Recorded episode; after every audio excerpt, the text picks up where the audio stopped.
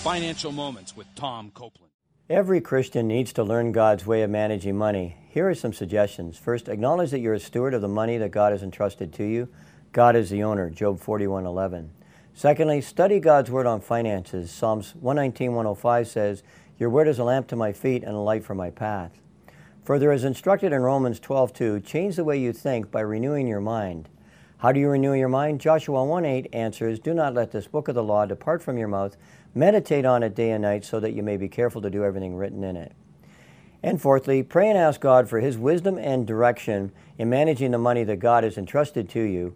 And finally, do not merely listen to the word and so deceive yourselves. Do what it says, James 1:22. To learn more, go to our website, which is copelandfinancialministries.org. There are numerous resources available there, most of which are free. Or follow us on Facebook, Instagram, or Twitter under Bible Finance.